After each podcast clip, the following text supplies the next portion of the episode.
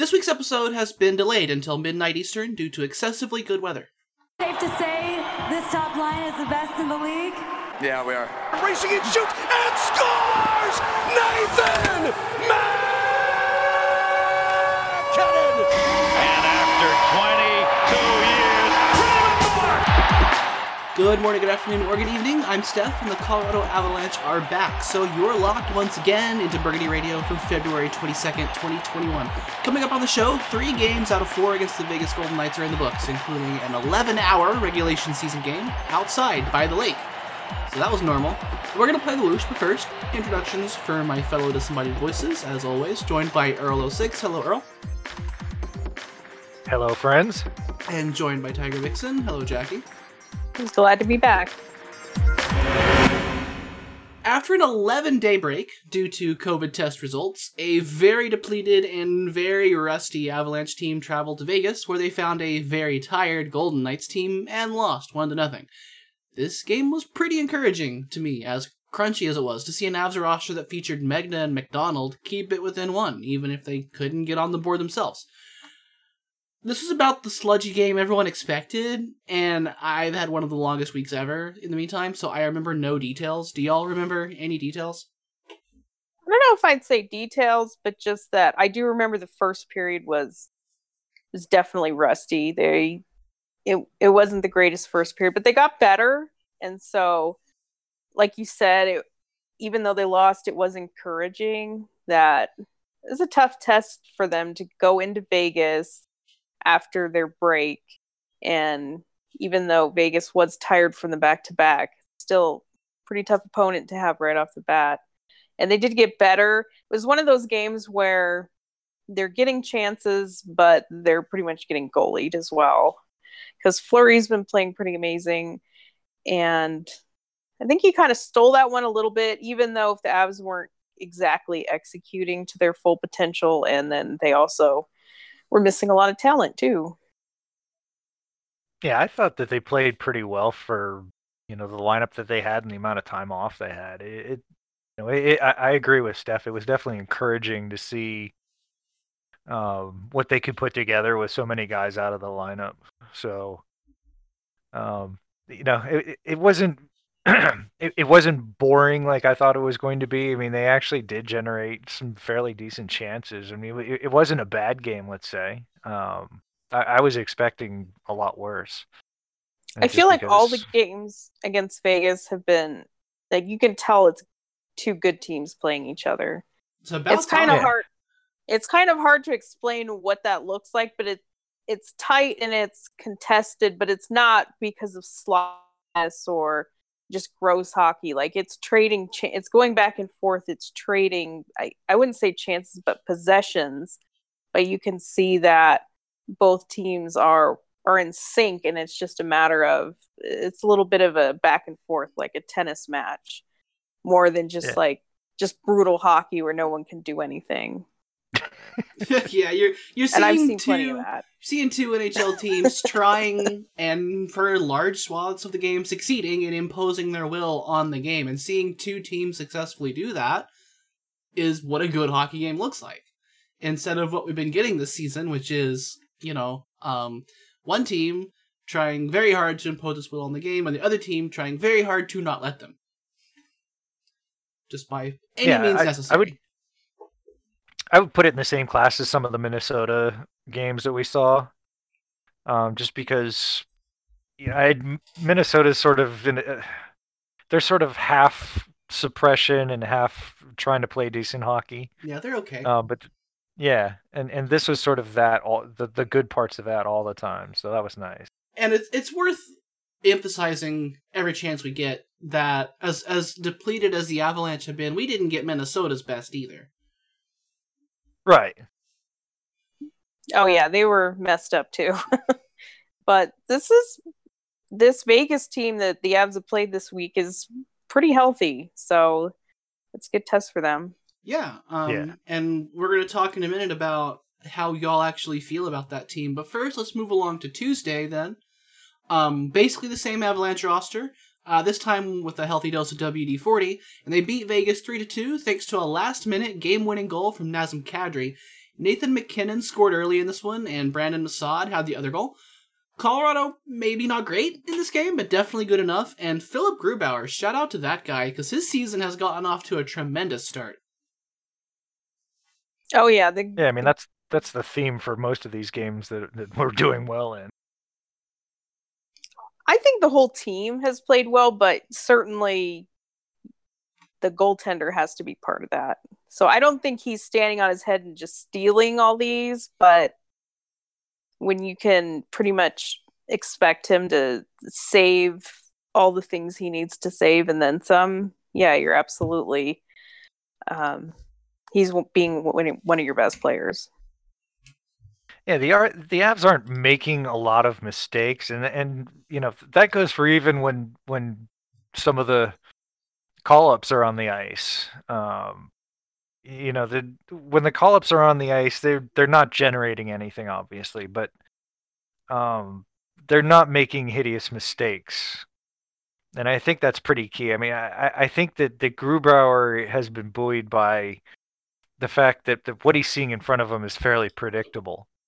Um, and that's that's got to get him fairly comfortable pretty quick. I think in this game, some of those guys like Megna and Dries were sliding a bit. Like you could you could see in their metrics, you could see that the the energy try hard only works for so long. Also, O'Connor wasn't as impactful in this one, so I think the clock was ticking on some of those guys who, as a whole, have filled in and and done their job and helped the Avs win. But you can start to see the ceiling where you can't rely on them not screwing up for too long. and, and who's the center that they put O'Connor with? Is, uh, it, is this a trick question? yeah, are you asking me? What are we? Yeah. Uh, JT Compher. Compher and and Nuke, right? He was with Compher, and you know, not not to not to go forward too much, but if if you look at what what Gabe's numbers look like with Compher last night or this morning, um, you know, it's a problem.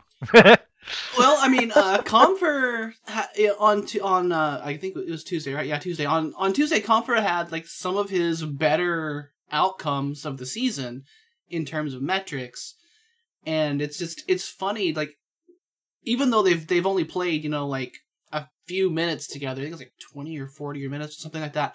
Like with O'Connor, Compher's numbers are significantly better than without O'Connor. Yeah, and that's not worth buy, you know putting a whole lot of stock into, like I said, because it's only a few minutes. Um, but you would not not ever expect to even see that, you know, in even a couple of games worth of minutes from a guy who has basically been a you know a cup of coffee kind of guy so far. Like yeah, we we've advocated, especially me on this show, for for Logan O'Connor to be kind of a thirteenth forward, sort of you know moving forward, kind of as his role, and and this is why like he can come in and help for a little while and then go away again, but he doesn't need to go all the way back down to the AHL. That's that's silliness. I agree with that. See, I I'm think, especially when you have a team that's played a lot, like they're going to coming up on a back to back.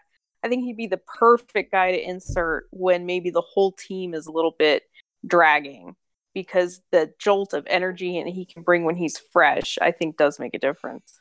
Absolutely. Um, just just to run it back a, a second, um, because I was very prepared for this show. Um, while we were talking about that, I pulled up Philipp Grubauer's game log from this season, and I, I just want to um like obviously what Earl was saying has some merit to it that, that he's benefiting some from being able to predict what's happening in front of him, and also the Avalanche are just playing really well. Like it seems like almost every first period they outshoot their opponent significantly. Um, but I want to run through Philipp Grubauer's goal totals by game because they're awesome. We had four on opening night, not so awesome. After that, zero, two, two, two, three, which was which was still in a win.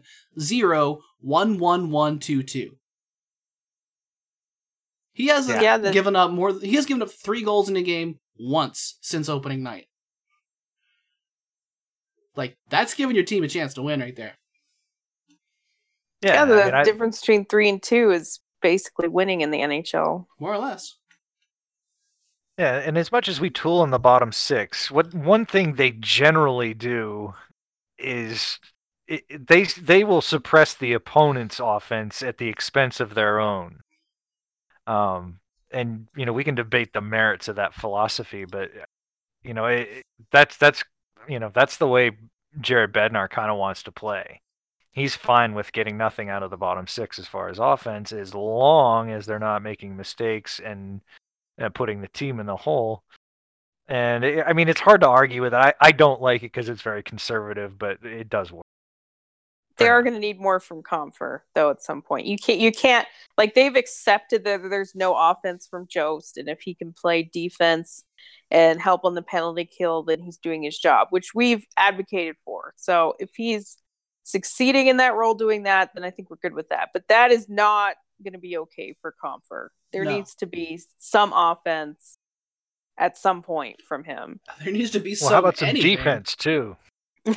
yeah, he, he's not. He's the the worst out of anyone, and there are some bad guys in the bottom six. But he's he is the worst at suppressing shots.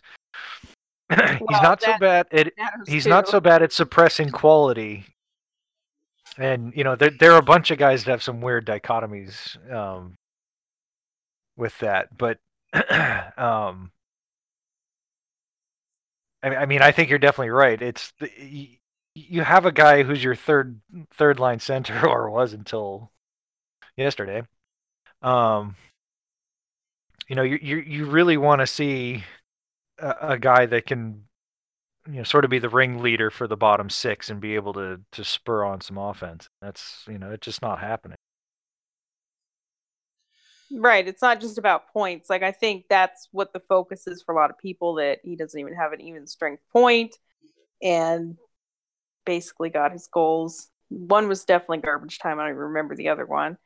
But um but yeah, like you said, I didn't like, even know he some- had goals. is it goal? Maybe it's two points. Maybe it's only two points. Maybe it is only one goal. I think it's Yeah. two points. we we have the power to look this up, so we're gonna do it.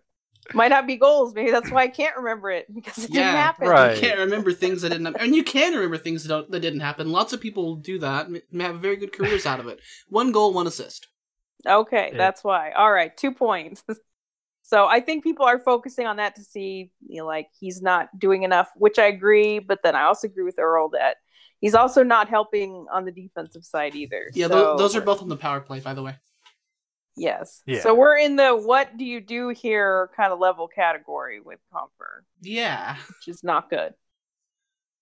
Well, it's I, I mean again, I I don't mind what they did yesterday with putting him on the wing, and, and obviously Jost is not your solution at third center, but um, you know, if the Avs were going to trade for somebody, you know, obviously it, you know, it does sound like Frank is in a bad way, so so probably a backup goaltender might be your your number one need right now, but Hey, when he comes I back, think- he'll be fresh. he sure will. Um, but if Rest is a weapon, then Frank's gonna be a gigantic bomb at the end of the year. Exactly. Um, but you know, your your one B need is definitely your third center. Well, Um, here's the thing: do they even think it's a problem? Like, I know Bednar is not thrilled with how No, and I'm not saying. I'm not saying this is a problem they need to make a trade for soon, but I'm just saying if you're if you're scouting the league for for you know perhaps making a trade right now, those are the two things that you'd you'd be looking around for. Well, they always bring in a third liner. Like that's kind of what they do. They're going to bring in an auxiliary third liner. Probably sure don't- themselves. It's for They center depth. absolutely do not need another wing of any kind. Do you want to go ahead and get your prediction on the record, Jackie? Because since last year we n- nailed Namestnikov. Yeah, I think it's Haula from Nashville. Sounds like they're going to sell. I think he fits with the Avs profile with speed. And he's a wing slash center. I know that might be a little iffy there, but probably enough Dries of a a center. center. Well, I'm not going to rant about Dries today, so you all can thank me. But It just seems to fit their profile. They have a third that they could get rid of, or maybe a bunch of prospects they don't want to sign coming into the spring. So yeah, that's my prediction. All right, let's take this a little further. It it seems like teams are probably setting up to do their trade deadline business a little earlier than normal. And I, you know, I think with possible quarantines, if you're shopping in Canada and things like Hey, that, when even is the deadline? Just I think it's April. Tw- I want to say twelve. yeah, or it- something like that. It's in. It's definitely in April. I haven't memorized the date of traumatization yet. early mid-April. Gotcha. But it's it, it's something that I think that that probably teams are going to want to be doing their business. You know, probably starting in eh, you know at the latest in about two weeks, rather than waiting till then. well, Um, it depends where you're shopping. Well, I mean, I, I just think if you're trying to improve your team, I don't think that that you know you with the deadline you're only going to get you know how many more games you're only going to get you know what 14 more games out of the you know out of the guy. You know, if it's something you actually need, then then why not get it a little earlier and, and, and get the full 20 or 25 games out of it? That's kind of the same case all the time, and it just. I know some teams like to pull the trigger a little bit early, probably for the reasons that you described, but it just. It all seems to go down on the deadline, especially for the Avs. yeah, they don't really do that early. There's always prorated cap considerations, which I'm not going to pretend to even try to understand. Um, and then there's also like you you don't want to be too reactive to 15 games because a, a lot of bullshit can happen in 15 games. That's also a consideration. But in, in terms of trying to do it earlier, um, like this season is so compact. Like it's hard for someone to come to a new team in the middle of the season and fit in anyway. And you're you're giving that Yeah. player basically no practices, saying you can come play games. That's all you can do. Because Colorado have no extended off period again until a while from now. Well, basically the end of the season. I mean, McNab was talking about this on the last Altitude broadcast that, that he basically considers a practice to be when you have a day off practice and then a day off after so you can really, you know, have a full practice with full effort. And the Avs just don't have one of those. The the let you know, the the practice that they had in Tahoe was the you know, basically their last practice with a day off afterward. Well, I think from following them, being at home is going to be a big difference, and they were ho- home almost the entire month of March. So I do feel like they're going to practice more than people think during. They'll that have month. practices, but it just, I mean, there's only so much effort you can ask if there's a game the next day. Yeah, if you've had Well- three games in the last five days and you've got another three in the next five. Yeah. Well, sure, and he Bednar's already mentioned that the stars and the ones that play a lot, in particular, are going probably won't practice or won't practice for long. We've already seen Grubauer league practices pretty quickly, but so I do believe that. But as far as like no practice, practice, I they're going to practice. Like they're even going to practice next week. So no, I, to, I mean, I, I'm not saying they're not going to be on the ice, but I, I, I do kind of agree with Pete that if, you know, if you don't have a day off the next day, it's going to be hard to, to get a full, you know, one hour and 20 minutes worth of effort out of everybody in a, in a practice. But they never practice that long anyway. It's like forty five minutes. Yeah, but with video and everything. I mean, they can still do all the video. I mean, they'll be doing probably more video than anything else, but you know, they like to do video, go out, do the drills to pound it into them, and then go over it again that night. Yeah, the, it's just, I, the point is in general just that there's going to be so much load management required to keep everyone alive all season long that yeah, the, the the level of practice that you need to really integrate systems from a new team is just not going to happen. Even if practice you're- quote unquote happens, it's you're not it's, it's not practice practice, but at the end of the day, we're we're we're talking about practice. right. Well, I mean, you're you're basically gonna have to learn during games, um, earn while you learn. Um, so But we You feel know, like that- they're that's just get something you have to build.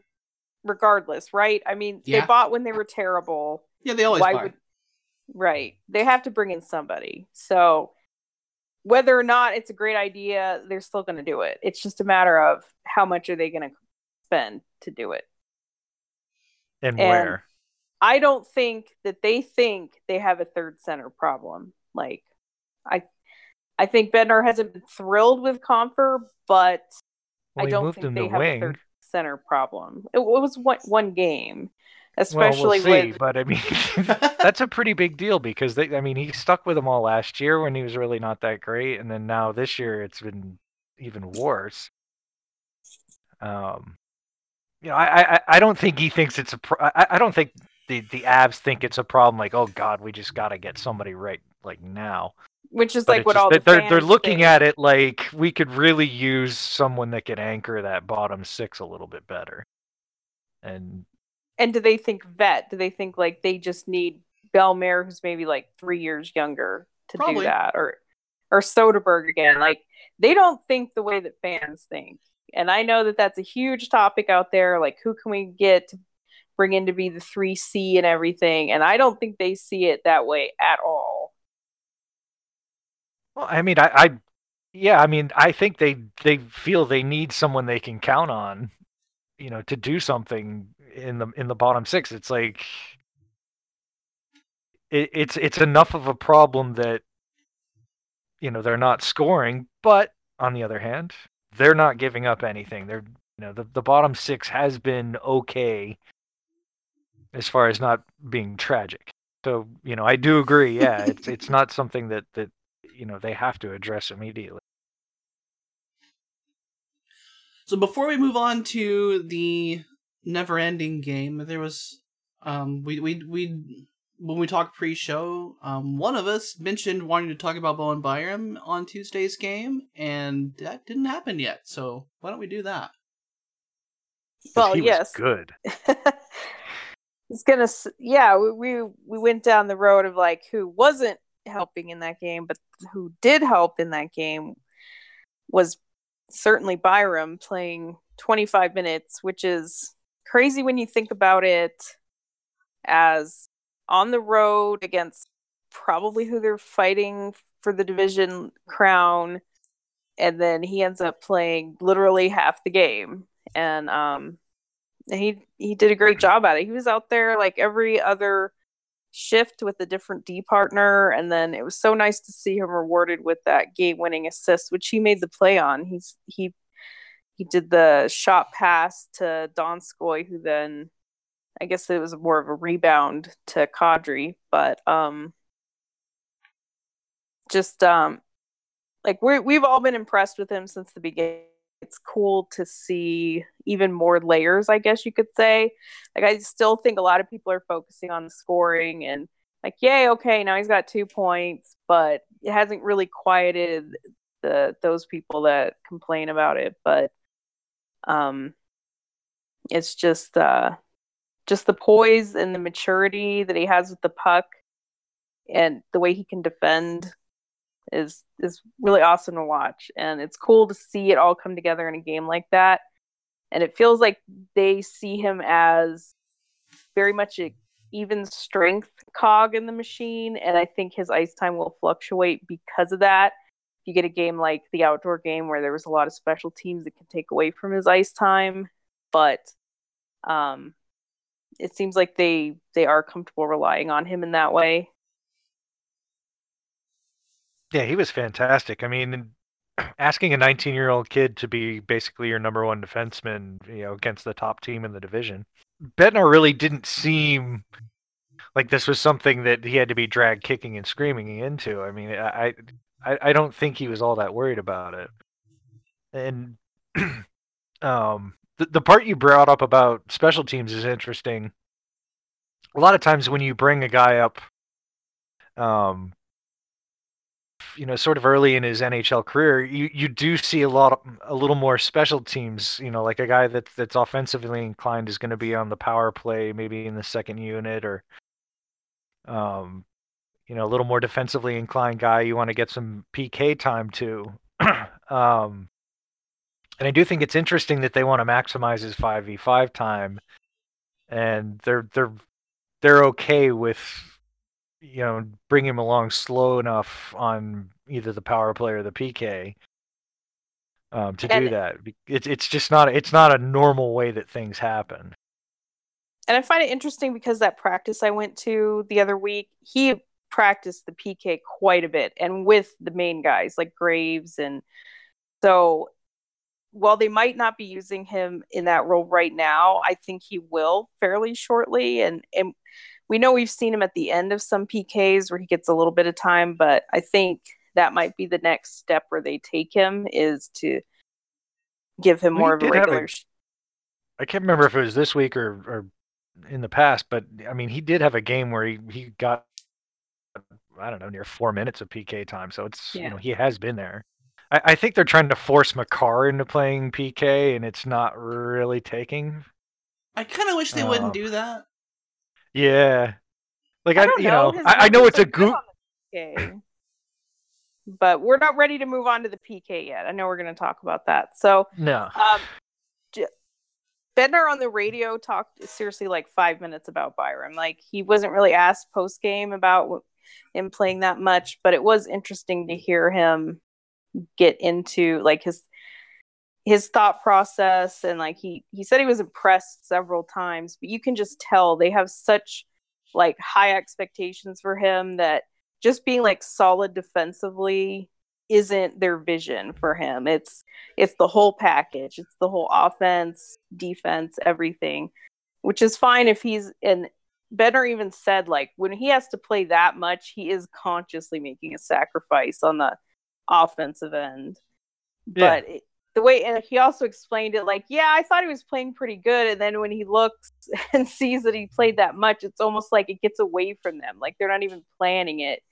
But they're like well we did put him out there every other shift because that's what they had to do to win the game. And so to kind of look at it from that perspective is cool too yeah, and it, it, there are some people sort of looking at what he what Byram did yesterday and see like, oh, he only played 15 minutes at 5v5 and well, they had a know, it- shit ton of penalties too They did. right Very true. and it's and it's also that now that they do have Makar and Sam and and Toews back it's like it, it, Bo almost needed a game where he was just sort of cruising and, and you know allowed to rest a little bit Well, he played six. He played six minutes in the first period, which is the most five v five of anyone. So it's not like he wasn't playing that game either. and that might that might be another case where it's like oh gosh it got away from us again um because because Sam didn't play nearly what he usually does. Like, you know, I don't know if he was symptomatic or what, but obviously they were limiting his minutes a little bit and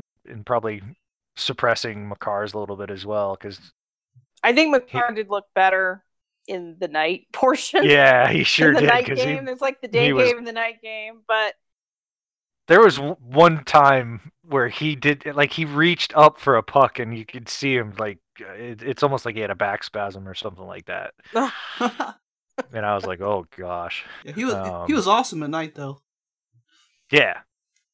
but we've seen even when they had their full lineup, they they found a way to use Byram. So I'm not like, oh, okay, now that Sam and Makar back, like they're not going to use them at all. It's just it's going to depend on the game, such and Right, such. and- but and I do think they definitely wanted to rest him a little bit yesterday, and it's it, it wasn't because of you know being being at Lake Tahoe or whatever. It's just that he had played so much in the previous two games. Yeah, well, if we're going to talk about the outdoor game, let's talk about the outdoor game. Um, with a few days off between Tuesday and the Lake Tahoe game, both teams got pretty much everybody back. Um, no EJ or Francouz, obviously, for Colorado, but the Avs did return Gabe Landeskog, Tyson Jost, and Sam Girard from the COVID list. Plus, they get Matt Calvert and Devon Toews back from IR, and P.E. Bellemare, who did play in all three games this week, uh, and was on a pretty rough line on the first couple of games. Um, but anyway, Vegas got back Shea Theodore, who we heard a lot about how much they missed that guy, and he put up zero points and a minus two. Avs, Avs win an outdoor game. A really bizarre outdoor game, but they win an outdoor game on Saturday, 3 2 the final. The first period was played at noon local, and Girard buries a nice setup from MacKinnon. Then the ice disintegrated and Colorado was left trying to play 5 on 3 in soup. Didn't work out, but they looked strong to start this game. And when play finally resumed at 9 o'clock local, they pretty much picked right back up where they left off. MacKinnon buries the go ahead goal to cap just an elite 4 on 4 shift. And then he adds the assist on Devon Toews' game winner. Three point night for Nathan MacKinnon on the national stage. Hi there. This was an outdoor game with all that implies, so the ice falls apart by the end of the game and slows play down a fair amount. Weird lighting makes the goalies fight off shots at times. That really seemed to affect Marc Andre Fleury um, with shots that were up high on him. What it didn't need was truly bizarre officiating, and it definitely got that too. All in all, memorable game for both good and bad reasons. What did y'all think of this one? Gosh, I don't even know where to start with it. I all in all, I think it went well. Obviously, the win helps. It would have been because they ended the day game with a one to nothing lead, and then if if they had lost, you'd feel like, okay, what would have happened if they just kept playing? And then Landeskog pretty much indicated it was the Avs that wanted to keep playing, and the Knights did not. And um, I don't know. I think you'd feel a little bit more bitter if if things fell apart at, at in the night portion, and so. But it, it was better that they played. They were on real ice, and and because you don't want something to happen. If somebody had gotten hurt on that slush, that would have just been awful. Well, you were seeing Yeah. both players and officials just just eating shit when all they were doing was gliding. So I think the setting was awesome. I, I don't think they could have done any better. It just is absolutely gorgeous, and I'm sure even the pictures didn't do it justice. So I think it's cool to be part of of an event. I think it's cool for the guys, especially in this season that's that he has they're, they've already had the pause and god knows what else is coming and and a ton of games and all these things just to maybe get a little bit of a mental break like kind of enjoy something. And so i was really happy for them that it worked out. They went there and even though they had the super long intermission which was eight hours it it still was a good game. It was, it was like the other two vegas games that we had watched and um maybe the execution is was a little tougher always on a rink like that. There's always it's just a little bit tougher for everybody i think to do what they normally would do and then um but all in all i i was happy with it Yeah, this was really interesting. Like at the beginning of the game, when the ice was relatively integral, um, the Avs just dominated. I mean, they really dominated the the first half of the first period and, until things started getting slushy. Um, and it just, you know, it, it definitely looked like one team was ready to play and the other wasn't. And I don't think that's why Vegas was would was not wanting to play because the corner to Groovy's left was really bad, and it's it, it that probably helped the Avs as far as suppressing what Vegas could do in the offensive zone. So, um, well i i don't think they were making up excuses i mean everyone No. could tell the ice was certainly a problem but if you're the team that has the lead and the momentum in a game that you know is probably going to be really low scoring and also knowing if they get through two periods it's official one team certainly might feel a little bit more willing to grind it out and yeah, get it to the finish line than another team. Yeah, that's basically what MacKinnon said in his post game. Um, just kind of standing out there in the dark, talking to talking to Brian Boucher or whoever it was. Um, but I I don't know how much you can really how much talk you can really put in in Gabe saying that Vegas didn't want to play. Because I don't really know how much of a position the Avs guys are in to know who exactly didn't want to play, right? Like, I mean, he basically said that.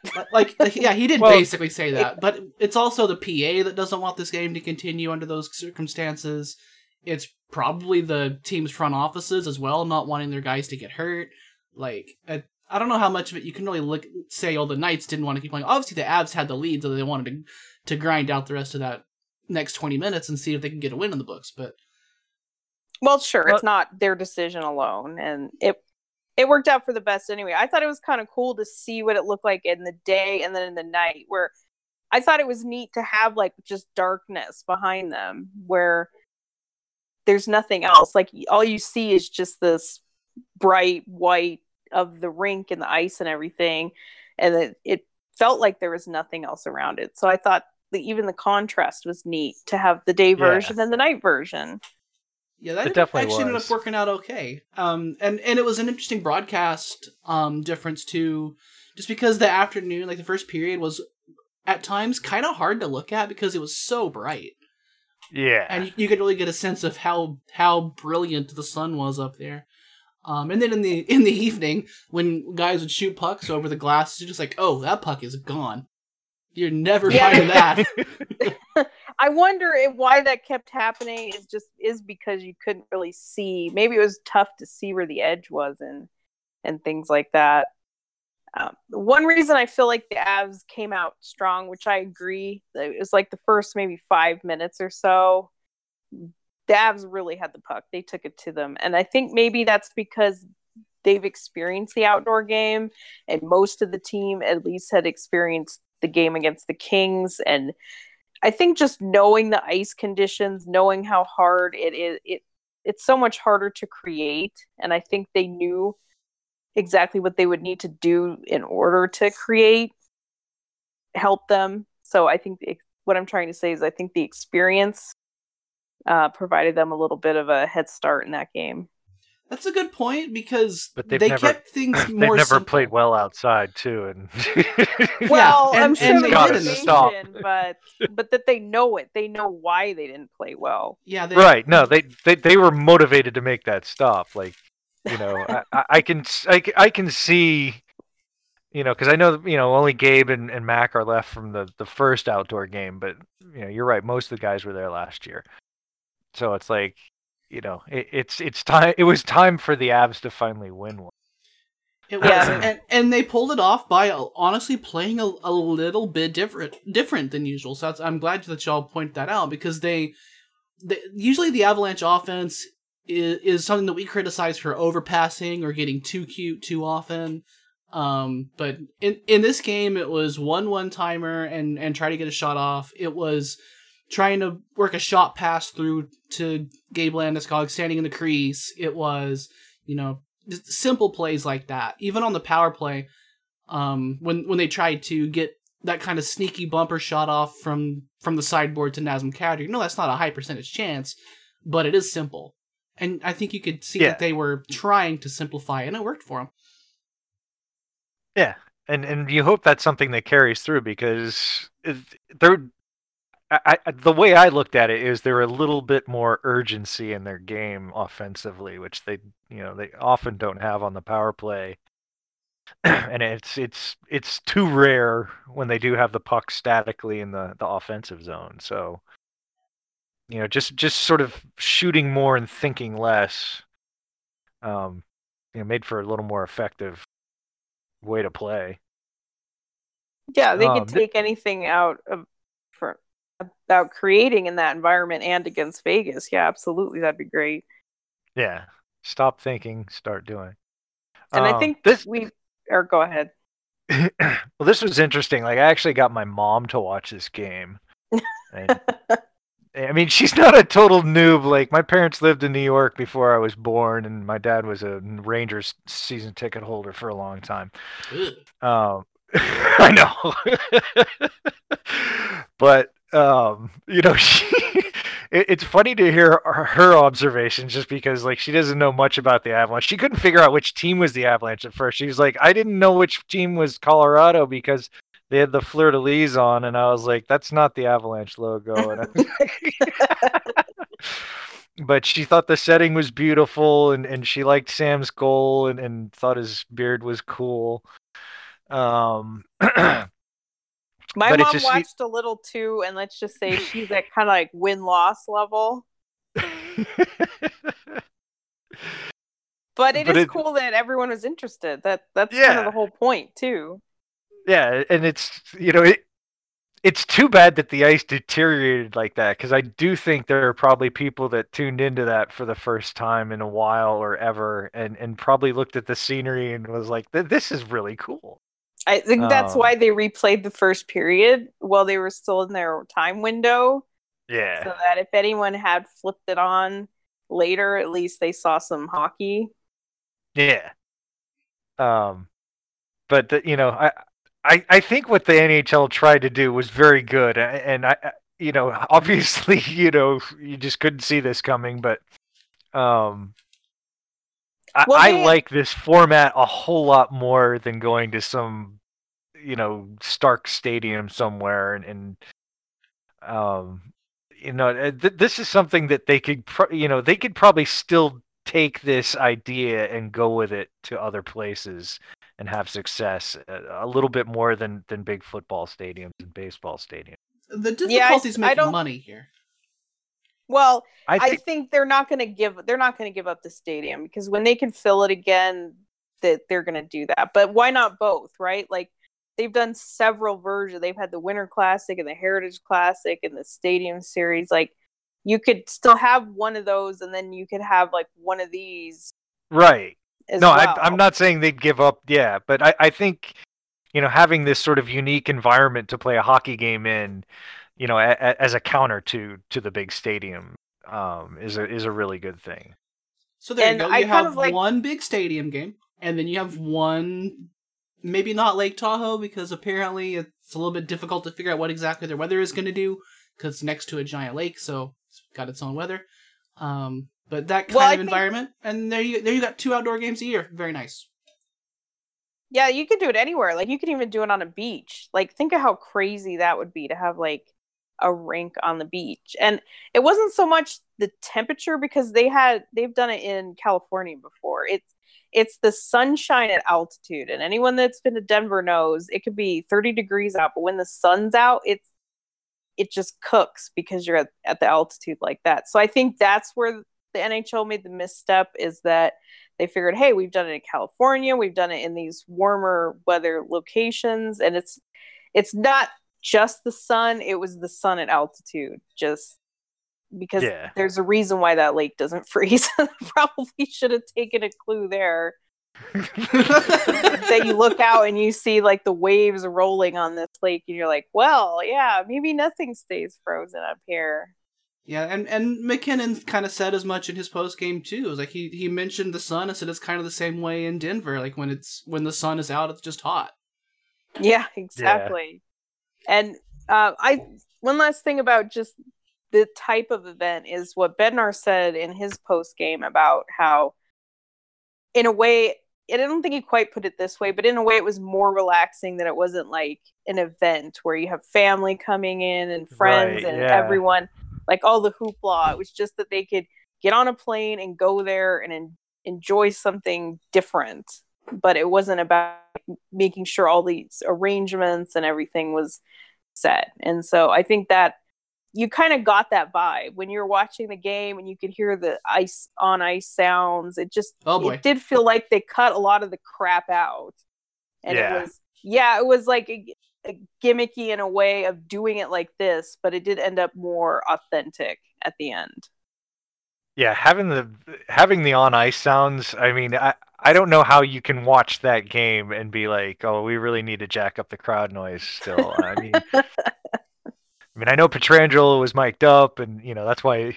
Oh boy, came out so clear. But you know, at like even my mom noticed, like you could hear the guys talking on the ice and the refs, you know, talking to the players and, and the coaches yelling and things like that, and it you know, I I- know that's I- maybe that's a little amateurish or whatever, but um, you know, it, it, as a fan, you really like to hear that because you're you know you're hearing the guys calling for the puck. It's not just sort of seeing it on on TV.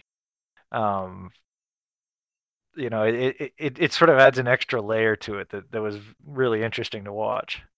it, it lets you focus on like the rhythm of hockey like hockey and is like basketball in in in the way that it, its soundscape has a rhythm to it you can hear basketball shoes squeaking on the floor the same way that you can hear you know skates stopping and starting the same that you can hear every time a, a puck strikes a stick. Like it's got a, a very unique sound to it, and taking out the crowd with a K noise really lets you lets that shine through. Yeah, and I, and I said this today in the in Discord. I, I was like, I'm fine with having the fake crowd noise when a, when a goal is scored or there's a penalty or you know a good scoring chance or something like that. But you know, if you dial back the ambient while the game is actually going on, and, and I realize you know they probably don't want all the swearing on TV and stuff like that, but you know, They just dial that it back and well, I mean, dial it back enough that you can sort of hear what Steph's talking about, sort of the rhythm of the game. Yeah, definitely. They You know, maybe- should do more of that. They should make it an option where you could just like cut out the commentary but just listen listen to the game if that's what you want. So sometimes you definitely need to cut out the commentary. Sometimes, sometimes. Um, Well, before we move on, I think we've got to give a shout out to Sam for playing in this game. and who- playing really well in it. who Yeah. even originally wasn't supposed to even skate and then however that happened maybe he because he passed his cardiac test and everything like he didn't even practice really Didn't need to. Like that, that's what's odd about the whole thing. and, and it's i think it's part of the reason why he was the iron man is because he is always up to play no matter what. Like i'm sure in his three plus years he's been dinged up but you know what? He goes out there and he he plays. Like he will do anything. I remember in the playoffs when he was supposed to be out like he would push himself to get ready. Like if he's can be on the ice then he's like ready to go. And and exactly. And he played well he made a difference like he scored the first damn goal which he also scored in the other stadium series game so He's Just a wanted to give- give him a shout out because he needs there always needs to be sam appreciation he and deserves it. deserves He doesn't always get it. Um, it was just it was really strange to to how he could even be at the point in his isolation that he's ready for the cardiac test. Like you have to wonder if maybe like he had like a, a false positive result or something like that. Um, obviously i will say we don't know from now. but- my investigation that he was sick and he was symptomatic Well, there you go. Well, then, then all that we can do at this point is to say that we're lucky that the Avalanche haven't had anybody get it as bad as Rasmus Ristolainen. Yeah. Yes, very much. That everyone came back. Everyone um seemed like they. I think they all, like Jost and Landeskog, played played well. What was a false positive was Miska, which There you go. You, you know, we're. Um, I know nobody cares about Miska, but it was a little concerning to see him pop on the list because you're like, uh, okay, what what's happening here? But I guess the second that he was a- eligible to come off the list, he was sent to the Eagles. So we'll see what the plan is there. If they're just done with him or what. I know what Earl would vote for. is that right a- where he needs to be. would that be by chance a solar jettison? no, I, I, you know, I think he's right where he needs to be. I just, I, I So, I'm so fine I'm with, the solar with trying. jettison stan. Well, I, I, I'm a fine with, with back-to-back coming up. So who would you like to play that game? I'm fine with Werner playing it. Um, you know, I, I think they should find out whether he's the guy that, that beat Winnipeg or he's the guy who got smoked by the Oilers. I think that they need Uh. to make a make a move for Matt Nieto and have him throw his ball hockey pads on. So there you go. The net's yours, buddy. um so yeah the i think some of this game's weirdness was also that it was cursed um and what i mean by that is both teams had a five on three and and neither scored which means neither team deserved to win. So th- this game was just completely cursed and you know the hockey gods didn't know what to do so they melted the ice. And that's that's that's my judgment on that. Um, the Avalanche did a really good job of killing that five on three that they faced. Uh, their own five on three was you can only do so much when you can only skate in certain areas of the of the rink. Um, but- yeah. So before we move on, I, I want to talk briefly about the PK because right now the Avs have the most successful penalty kill in the league. it's at 3.2 goals against per hour, and that's that's first by you know a, a non small margin. So I would like to hear from y'all why you think that is. Any day. yeah. Well, I mean, uh, first it has to start with Grubauer, and I, you know, I know that that what happens in front of him and influences how he does, but you know, he's making a lot of the saves that he needs to make to to have a PK that's that good. So, it, you know, I, I think that's a great place to start. Um, I think some new personnel on it. I I really do think that I mentioned this last podcast that um, Sam and Makar both have fairly low Corsi and Fenwick against, and I think it's the new way of thinking about the penalty kill. It's not about sitting back and blocking shots. It's about pressuring the puck and being able to get it out. And when you have intelligent, mobile defensemen with puck skill, it certainly changes the dynamic of what you can do. I also do want to say I think Graves has been pretty good on the penalty kill. So yeah, that deal yesterday where he put his stick on the ice and stopped the the um road road pass. I mean, you know, that's that's good stuff. Yeah, where we- he's been maybe iffy five on five and trying to kind of figure his role out, he has been good on the penalty kill. So I want to give him credit for that. And maybe also not having Calvert and Bellemare because they, as much as everyone loves their try hardness, they're not exactly the greatest at preventing shots against. Well, they've had Bellemare this week, and they had both of them for the outdoor game. And uh, the Yeah. Avalanche have still had, Well, had pretty decent success. Um, yeah, hopefully it continues. just just kind of by the by the numbers, like the shots against, which I define on the penalty kill as Fenwick, is is it's very middle of the pack. Their quality against is kind of on the lower end of pedestrian when you look at the expected goals. They just they just have the best save percentage in the league as a team on the penalty kill by a lot. Um, Philipp Yeah. Grubauer specifically is at worst a top five goalie on the penalty kill this season, and probably better than that because among goalies with at least half an hour of PK time, he's got the third best goal, goal saved above average, the fifth base best save percentage, the fourth best high danger saves rate. And I'm gonna stop stop talking about numbers after this next one. I promise. A big driver of quality against appears to be rebound chances. So again, Yeah. with that half hour threshold, Gru has the fifth highest rebound chances against rate. And look, rebounds are going to happen. Like it, unless you're like a generationally good goalie, you're not going to just absorb every rebound. Um, so if the Avs don't start clearing the house better, this PK may fall off, and it may do it in a big way. Because I don't know And how long think it can sustain it will- this level of high danger it save will- percentage. yeah, it will decline at at some point. You just hope that some of the things that they've figured out will continue. And I think having Jost back will help too. He's been good on the PK. So it, it seems to be working. It's not necessarily an, as an aggressive a PK as we see against us a lot, but I do like the way that they pressure and try to clear the puck. And I think one thing that they have in their favor is that, that nobody in this division has a good power play really. Um, That's probably another good point. yeah, that's worth mentioning. I think Vegas probably does. they, I mean, their their power play percentage is not that great this year. Yeah, so the, Vegas has a personnel that they should. We'll put it that way. right, and so do the Avs, but they don't. Um, but you know, you look at sort of Arizona, San Jose.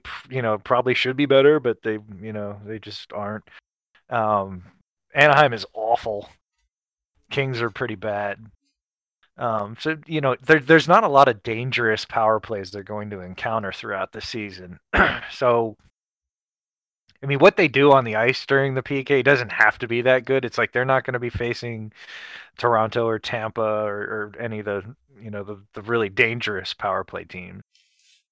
Um, so you know maybe maybe it's a rude awakening if they end up making it to the final four or something like that. But um, it, it I, I think this might be a little more sustainable than it looks, uh, just because of their their competition this year. that's a good point, and I don't know how much of an awakening you can only be in for in the final four because everything's legal at that point. Yeah. It's gonna be eye opening for every single Final Four team. Yeah, Just- look at Right. you, North Division. And I think it. I mean, not to get ahead of ourselves here, but I, I, I think at that point, the the fact that every division will have been sequestered for so long that that each team is going to have the personality of their division. So it's it, you know that will be an interesting thing to see, sort of, you know, whether Rock really does beat scissors and paper covers rock and things like that because you, you know it's like none of these teams will have played each other. Yeah, it's it, It will make it's it interesting. compelling, I think. It will. It's it's interesting how much of a different identity each division kind of has. Because like even when like the the second Vegas goal last night, where um Alex Tuch just kind of walks in and Kadri just kind of goes, "Uh, "Okay, whatever," and and Yeah. Byram backs off trying to close off a backdoor pass that isn't coming, and then Tuch does his spinorama that deflects off of Byram sticking in. Like that whole play is just like, "Oh, that's a North Division goal." yeah. and and that took a month to develop. Oh Yeah. boy, I don't even think that that breakdown was North Division quality. That was that was a lot of Kadri being like Yole. I saw Byram getting some shit for that, and I'm like, he had Kolesar blocked out. I mean, it's like, what is he supposed to cover two guys, cover the puck carrier and and his and the guy in front? I mean, you know, I know it's it's not great optics at, at full speed, but you know, I, yeah, I I think mean, he was doing what he was was supposed to. yeah. Yeah, I, I wasn't super thrilled with, with Byram last night in the outdoor game, but I mean, it's also the kind of game that doesn't lend itself well to Bowen Byram's skill set, so it's like, it's whatever. And one game also, so also whatever. He'll he'll come back tomorrow night, Monday night, and, and probably be rad again. Well, I mean, I I you know, I saw those comments before I watched the game this morning, so you know, I was kind of looking at him like, all right, you know, what what did people not like? And you know, yeah, it wasn't his best game. Like, um, Well, if we're You know, holding basically the role- execution against him, let's look at every single other person that was on that ice yeah, and because it was a lot harder to execute. And yes, the ice was better. and at plus his role was really different. Like he's been playing first pair minutes, and you know, here he is with Timmy uh, and making third pair minutes. Yeah, just an Um, adjustment. But yeah, if we want to single out execution, we can single out the extraordinarily stone hands last night of Gabe Landeskog, who did not find a puck he couldn't fumble, except for the one that he shot off the crossbar.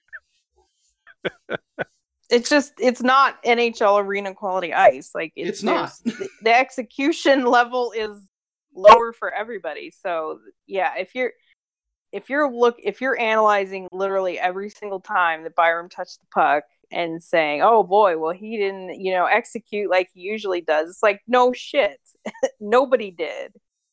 Yeah, And he was, I'd say he was really good in the day portion. So I don't remember him in the day portion, frankly.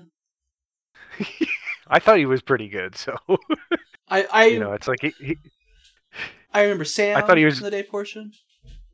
Um, he was dragging Jost and Compher around, and it, that's rough. I remember Mikko in the day portion looked really good. Until he got that's my mom was like, "Oh, that poor guy with his face." Yeah. Ouch. oh, I know that gash. It's Ouch like- town. Population you, bro. No kidding.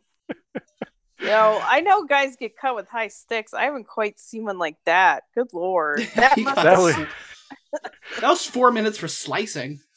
he should have got six minute power play for that one.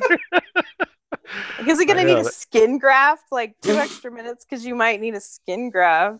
yeah, Yeah, the freezy spray like- was not quite enough for that one. Yeah, you're gonna need some real stitches, not glue. he yeah, he was a guy that really benefited from an eight-minute intermission or an eight eight-hour intermission. yeah, poor guy. So we did finally get everybody back. um, specifically for that game. Um, but before that, like half the AHL has been called up to the NHL. So I was kind of curious, what's happening with the actual AHL squad in their absence? Well, it was They're nice when they were Not gone. winning very much.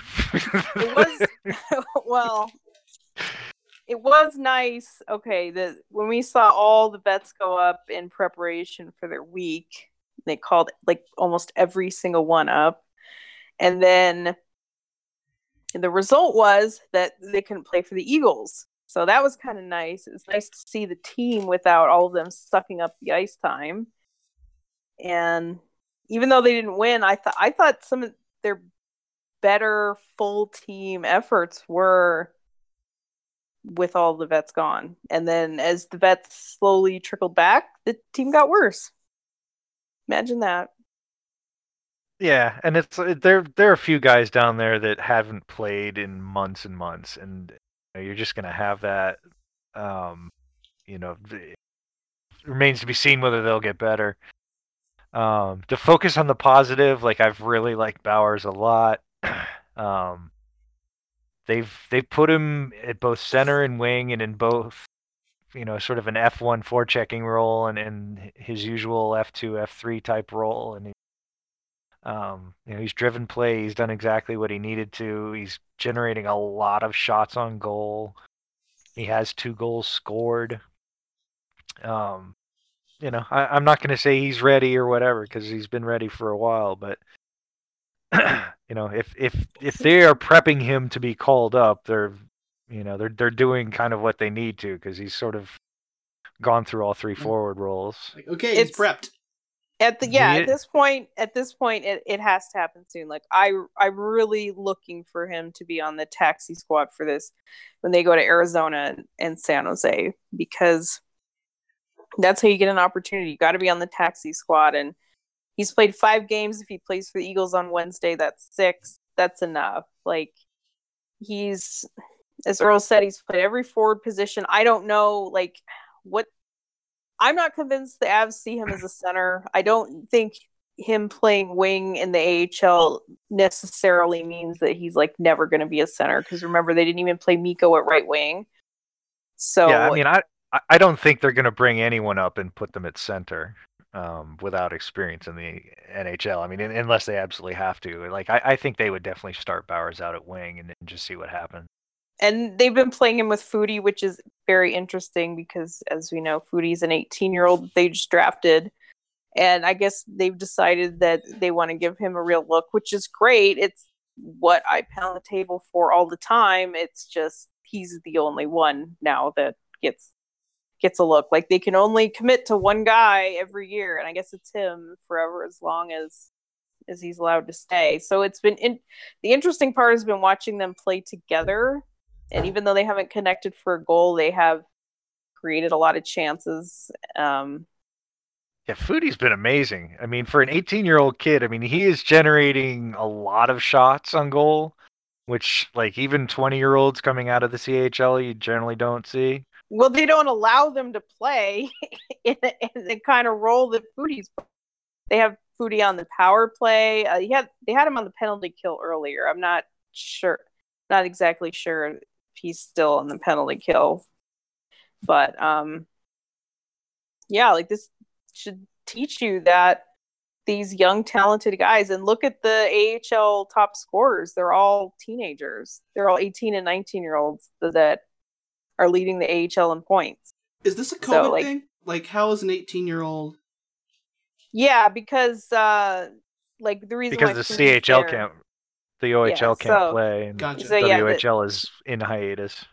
Yeah, the OHL and WHL, and then guys like Zegras, obviously from the NCAA, can can play anyway. But so yeah, it's a huge opportunity eh, to take advantage of this crazy situation. Is that these guys can play there while they wait for the leagues to start up. And some guys have started to depart for the WHL, like Krebs just got sent to the WHL because they're all starting and each province is different. So I can't quote you like an exact day, but um, it's been cool to see. And then the OHL still has no f- formal plan. So I guess he'll just stay stay until they have one, which is cool. But um, so yeah, and then getting Trent to Miner's been up up until last night. He's been fantastic. Um, and he Yeah, pretty got- much they weren't going to play him, and yeah, I don't he- think they. Well, Cronin kind of said that in his interview yes last night. Like they weren't really looking to play him, but because um, you know Frank, and then when Miska went on the COVID list, and they had to call up Peyton Jones. He's was pretty much the only guy left. I guess they could have played the ECHL guy Kevin Carr, so at least they decided to go with Miner, and maybe they're only willing to do it once, but he played well for three games. Finally got his first win on Friday, which is at coincidentally the Eagles' only win.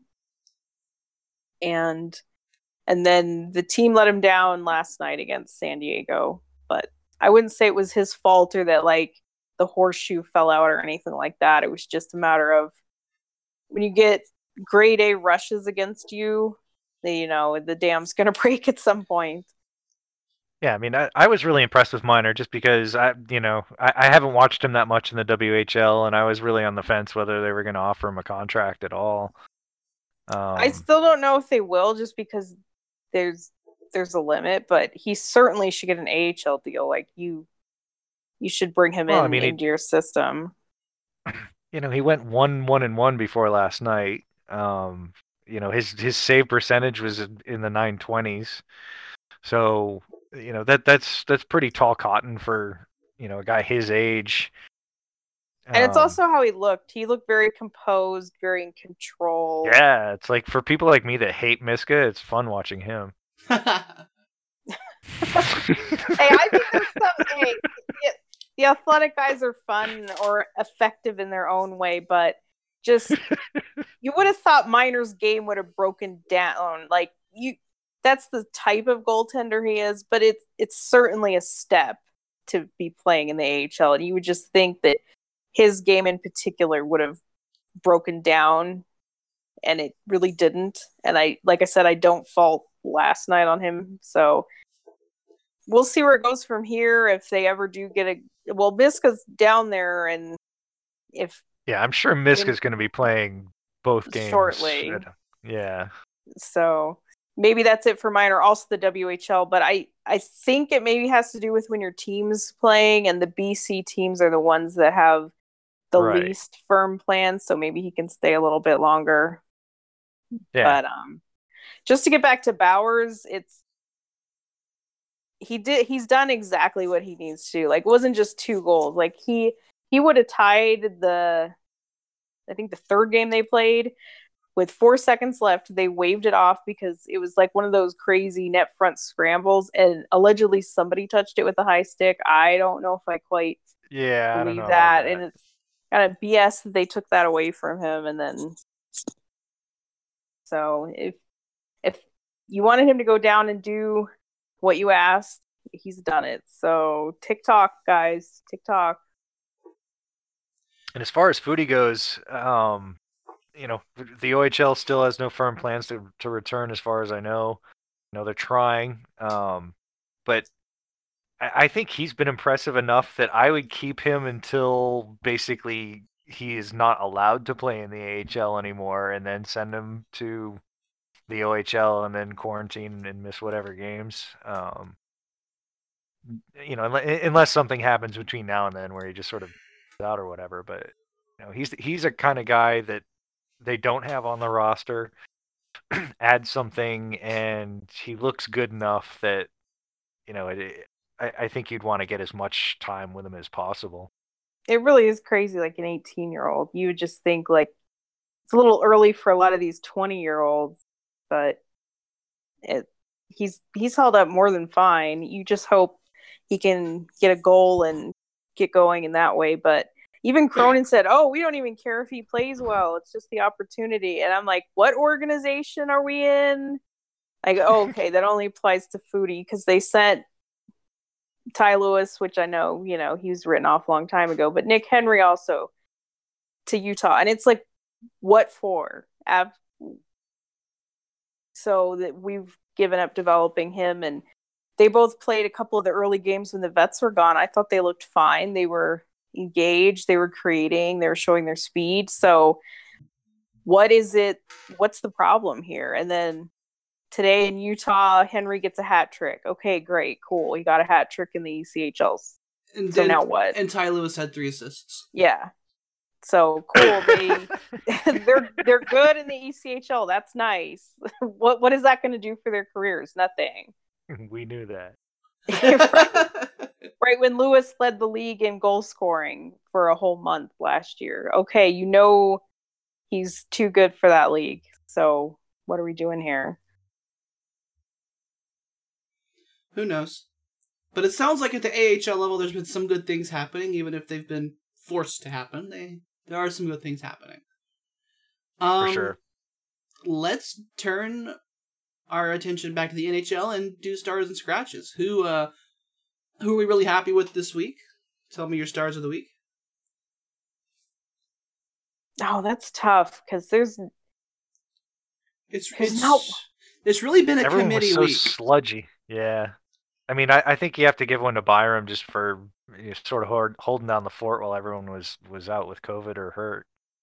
absolutely like if they didn't have him when you have both Sam and Makar out, And you Toews. absolutely needed him. You needed him to be able to move the puck and And to make the Toews and. EJ. I mean, Yeah. it's just like you were missing a lot of guys.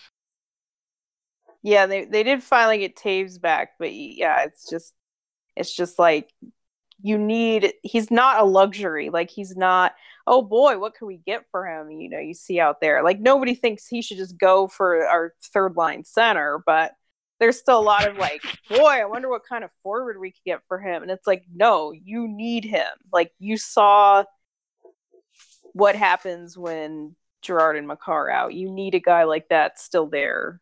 And then he There, he's there are different. people that would trade way. Sam and Byram right.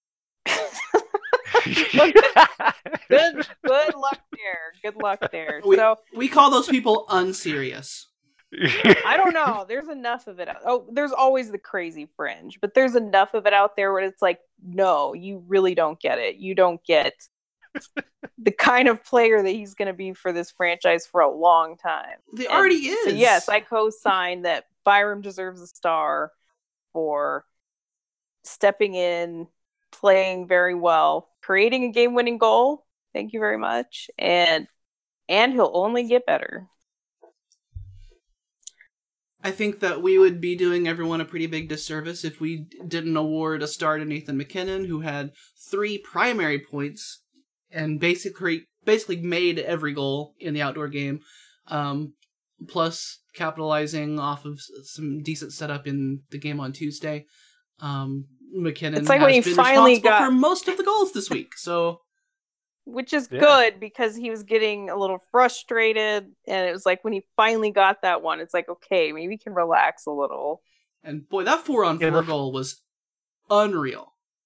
Yeah, the the funny thing about the oh boy, um, it, it's not just that you know basically you know Pietrangelo Pietrangelo's like oh no, not this guy, but it's uh, you know I think that teams like in their pre scouts and whatever they're like whatever you do don't let MacKinnon get the puck in his own zone and travel through the neutral zone with speed or you're gonna hate it. Um, And, that's exactly what happened noticed that that was coming. yeah, exactly. It's like by the time he gets to the red line, you're like, it's in the net, isn't it? You know, I mean, it's. um, Because for for But, anybody, you know, I- I really- um not necessarily had an opportunity to watch, um, you know, either didn't wasn't able to watch the outdoor game or hasn't been online to see this clip. Um, NBC mic'd up Alex Pietrangelo, and in the four on four goal that Nathan MacKinnon, you know, created a turnover and then got the puck back from his defender and then went and just willed the willed himself to a goal basically. Um, as, as soon as Pietrangelo recognizes that MacKinnon's about to be coming at him with speed, he just goes, "Oh boy," and that's it. That's all he says. oh boy. And then they see him um, on the bench afterwards talking to someone else that was out with them, and they're both just like, I, "What do you even do? Like, there's nothing you can do about that." yeah it was a great shot too it was like finally finally they're starting to go in for MacKinnon like what was he shooting six percent or something it was like okay it's uh it's gonna turn but the funny thing was that they asked Brian Boucher, like, all right, if they had Fleury mic'd up, what was he saying it right about it then? and Boucher was like, a lot of stuff we couldn't say on the air. Even at 1.30 Eastern. Um, we need one more star here. Well, I was gonna say it's fairly obvious we have to nominate Grubauer, right? yeah, Yep, we've yeah, Gro- Groovy definitely. You know, eh, he's he's also held down the fort while everybody's been out. for sure. Yes. Um, and then I wouldn't mind throwing an honorable mention in the direction of Brandon Saad, who's also had a very solid week as well. Yeah, he's he's gradually clawing his way back to respectability. you know, as far as the season stats, he's been very good over the past couple of weeks. But I think he's just- more consistent than Kadri. I don't know if I said this last week. It was like I think it in the over the balance of the season he's been more consistent than Kadri, so I think that will help him continue to grow I mean- into to somebody I- they they need. I, I think a lot of his hideous numbers from very early in the season were just being completely unfamiliar with the system and, and how to sort of involve himself with it, having you know one week of preseason to to basically learn everything.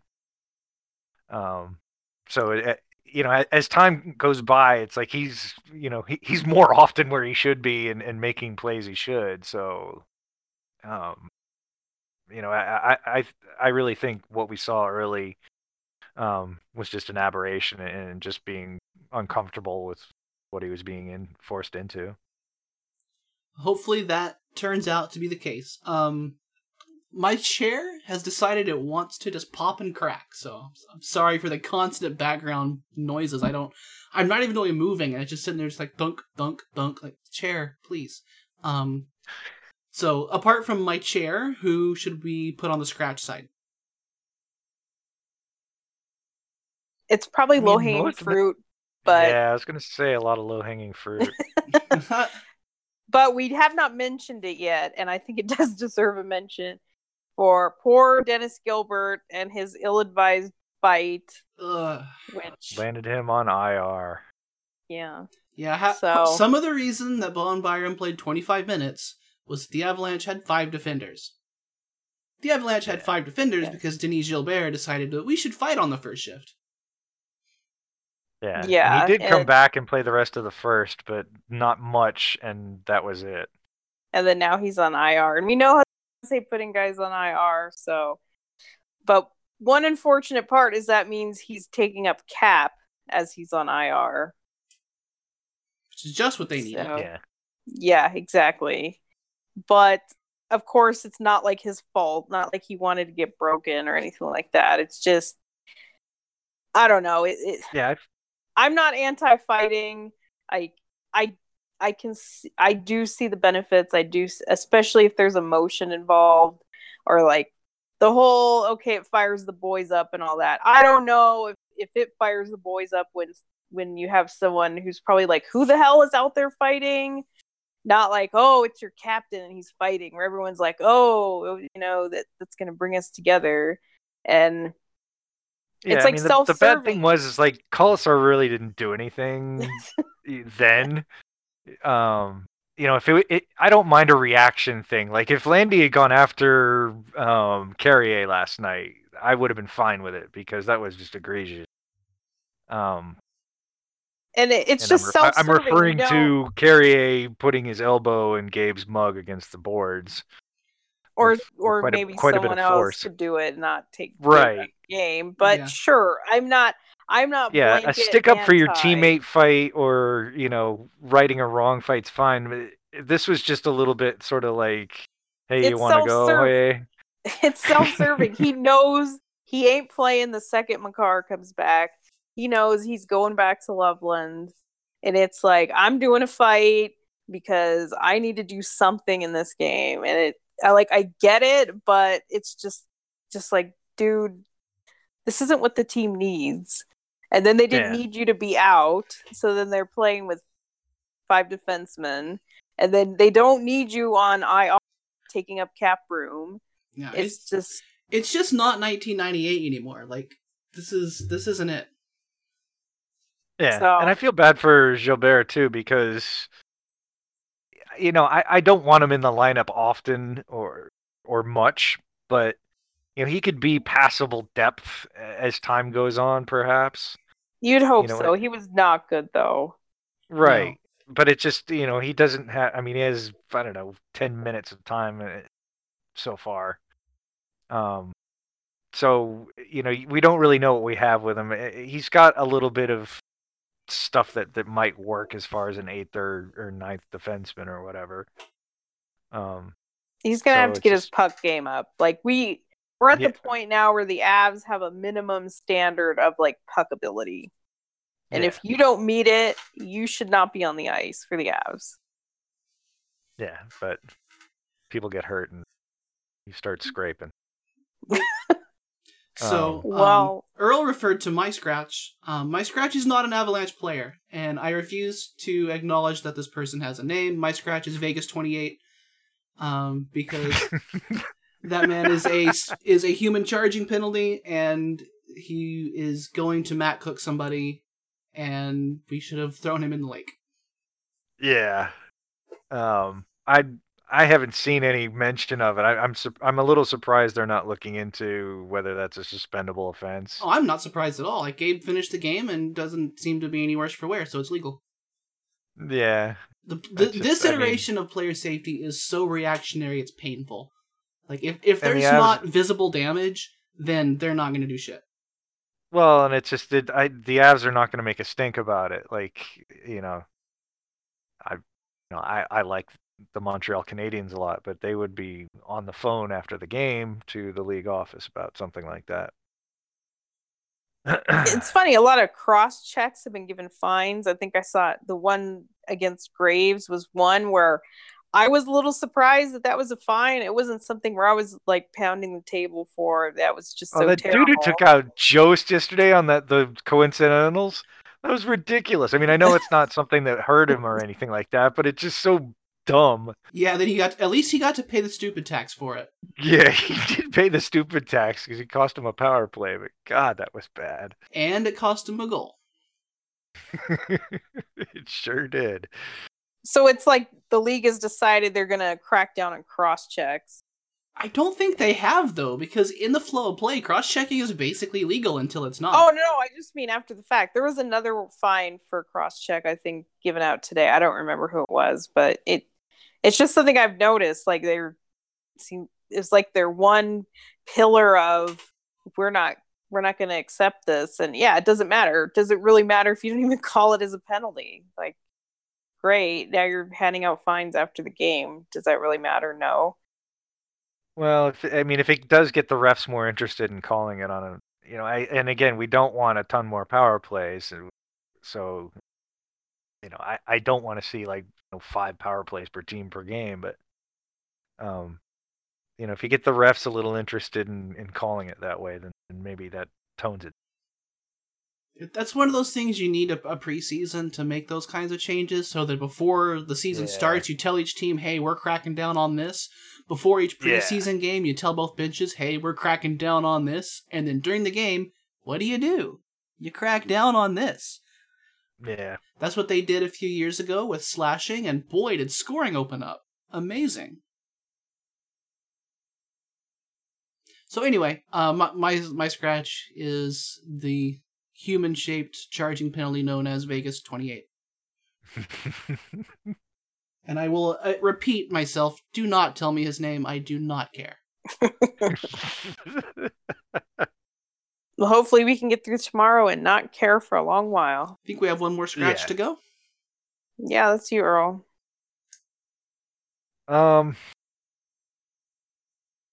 I don't. Uh, there's there's really just a, not much besides low hanging fruit. I mean, there there are just a, a lot of guys that weren't that great. I mean, I you know I don't want to say Compher, but you know, like he's been awful as usual. It's just redundant.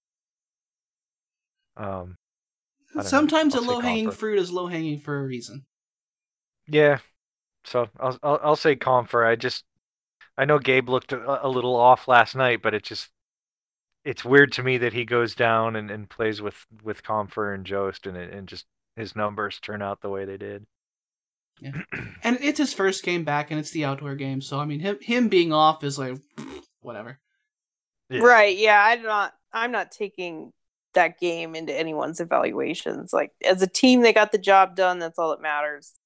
I don't Yeah, care how but I, just, looks. I would have thought that Gabe would have had a more positive influence over the frat kids. You you would think as well, especially the competition that Gabe would be against, Right. right? Like you would think he's he's going to see a lot more third line, third pairs, and and that he'd be able to turn turn the tide. But yeah, we'll we'll see. Maybe maybe he was even limited himself a little bit. We'll see what they do with the lineup moving. And I'm not scratching Gabe by any means. No, yeah, it's just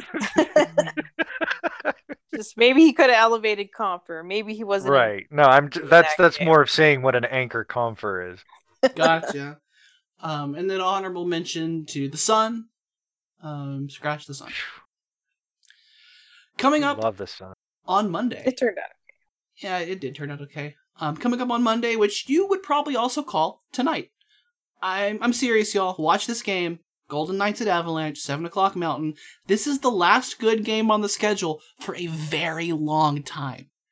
Um, on Wednesday is one of the rescheduled games against the stupid Wild, seven o'clock Mountain at home, and then on Friday it begins. Colorado head to Arizona for a back-to-back on Friday and Saturday, both games at seven o'clock Mountain. Friday will be on Altitude 2, the Ocho, and all others are on Altitude Original. Would y'all like to hear the March schedule? Too bad here it comes anyway. San Jose twice, Anaheim back to back, Arizona twice, LA twice, Anaheim once, Minnesota twice, Arizona back to back, Vegas twice, thank goodness, and then Anaheim, and then Arizona. This is the schedule dead zone I've been warning about, and we're nearly there. So you'd better enjoy this one tonight. Vegas, Minnesota, Arizona twice. What you got?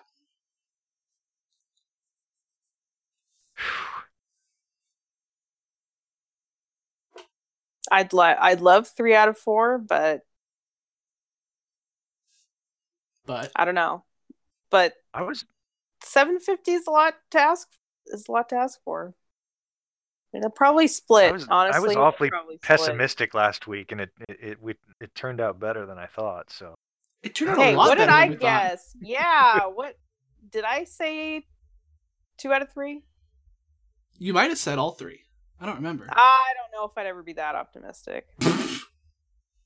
True. I wouldn't have said all three. You definitely said more than me and Earl did because we Yes. we, we expected the outdoor game to be a, the normal catastrophe. I don't know. I'll I'll say a split. It would be nice if one of those losses could at least be an overtime where they'd get five points. I just, I, I mean, I can't really see a, a game that that they ought to lose. Ex- uh, uh, you know, the Monday game. It, it seems like they should split this four game set, and a loss would would do that. Um, but it just they've you know they've they've played Vegas better and better as they've gotten players back and Yeah, I feel like they the have the rust off, momentum, so- and it's Yeah. finally at home. Like if they could just take care of it. But first game home after a long road trip is usually a bummer. But then again, they never win outdoor games, so I don't. Well, they've been home though. That's that's the other thing. Like it's not like they haven't been home. They've been home. So would you really call that full thing a road trip? So That's, true. But they, you know, they were away for a little. Um, You gotta you, You know, hope they can beat the Wild too. I know. that that seems like a trap game to especially if they win Monday. I'm gonna I- I'm gonna say they they win Monday, lose to the Wild, and then beat Arizona twice.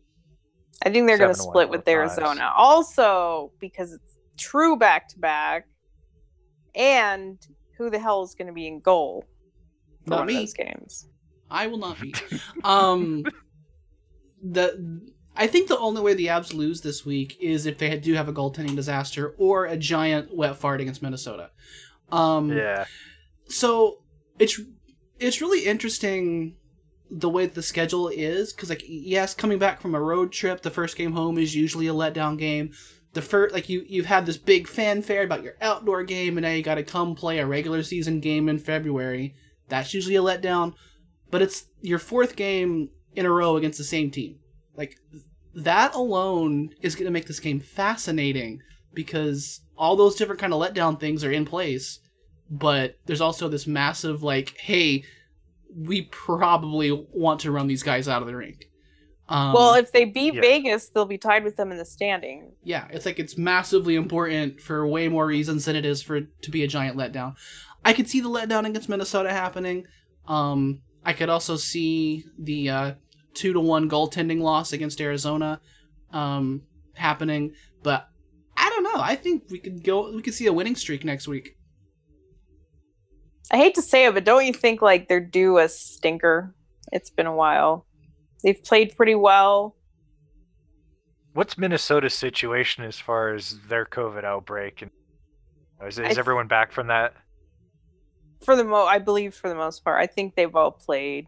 I I think they're I'm trying to think. Um I don't know if they're completely empty on the list, but I think even like Ian Cole's been back and he was one of the later guys, so um But we destroyed Dumba forever, right? no, he's playing. Oh, really? I thought he was. Yeah. I thought he was broke, broke. No, he was kind of Yeah. like Bellemare level, like, oh, it really wasn't that bad. No, he's Okay. he's been playing. So Psych. I don't know if Spurgeon's been back yet or not. He might have been actually dead. But anyway, I think they're fairly close to Yeah.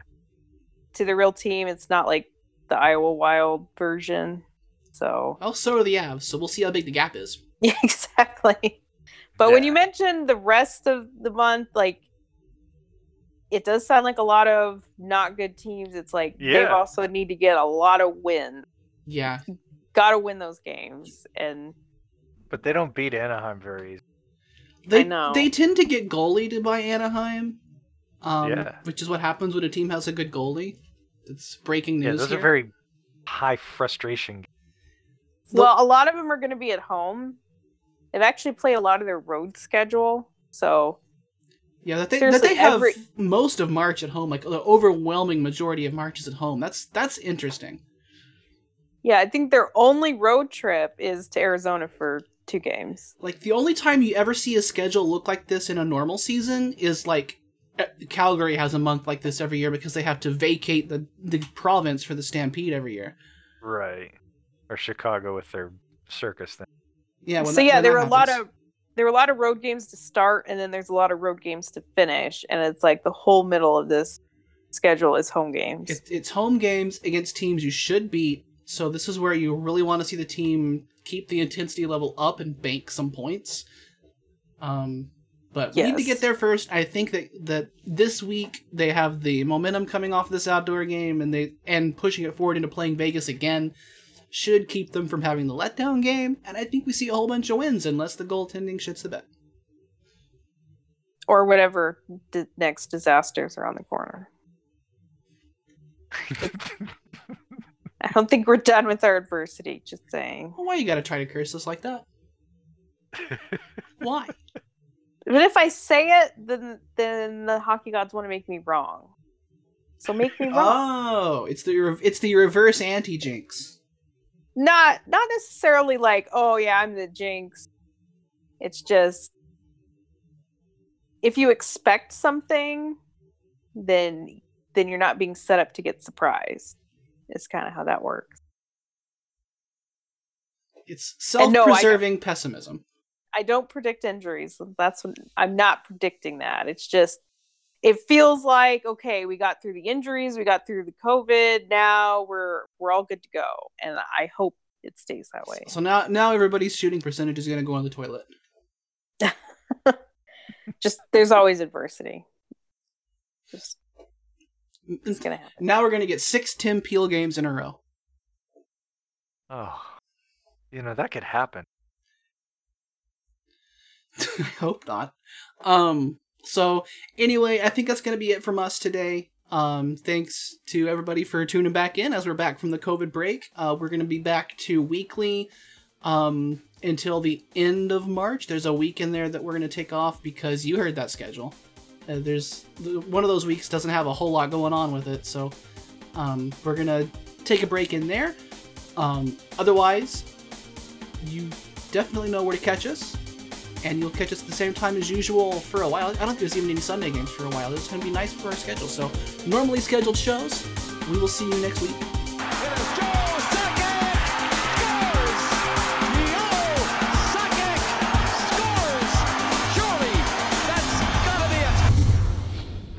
I was ready to hate this game, but uh, it, you know, honestly, it turned out pretty fun. I mean, that, that's uh, a really weird feeling to to come out of an outdoor game like, wow, I actually enjoyed that. yeah, I think it's important that we throw this in at the end of the show. Um, this was this was said after we stopped recording. I turned the recording back on. Um, that even though the actual plan for the outdoor game got kind of melted, like we should be giving the NHL tons of credit for setting up a spectacular event and and going for it. Um, because this is a league that does not tend to go for it. Um, and putting on an outdoor event costs a lot of money and you can't really make a lot of money with no fans in in the building like you can put any old game on NBC we saw them do that on Sunday with the Caps Devils game that they just kind of shifted over and they bumped the Bruins and and Flyers to evening um you got games on right now actually but this is just one of those things where I, we can we can be hard on the NHL for lots and lots of stuff, and we are often. Um, but this is one where they went for it, and it didn't wor- it didn't work out as planned, but it was it's still like that doesn't make the idea bad. I'm Yeah. sure they're disappointed that it wasn't they didn't have their NBC broadcasts, but I'm I mean, re- disappointed that I couldn't watch the the second and third periods live, but still, I mean, you know, just getting up this morning and watching it, I, I enjoyed it. but even though it was it ended in disaster, like so what? They just waited and they went out there and they played a fine rest of the game that I thought was just as compelling. So what what really have you lost other than some primetime viewership? But that's not our problem. and and some Yeah. money, but that's also not our problem. So it was Hopefully it was they made some money on it. And I actually do think it's not evil when the league makes money. So I hope they Yeah. did make money on it. and it was a great Well, showcase for those reverse retros, so that we can sell lots and lots more of them, right? Maybe not. That's Yeah. yeah. Yeah, back to your regularly Well, I think- scheduled outro. They're gonna wear them tomorrow, by the way, if you guys aren't aware of that. Just from that, I think so. Like that already sounds cleaner. huh. I mean, I don't know why resetting my router would do that, but maybe that's why the cable company always tells you to do it. It's like rearranging the squirrels or something. Rearranging the squirrels. Yeah.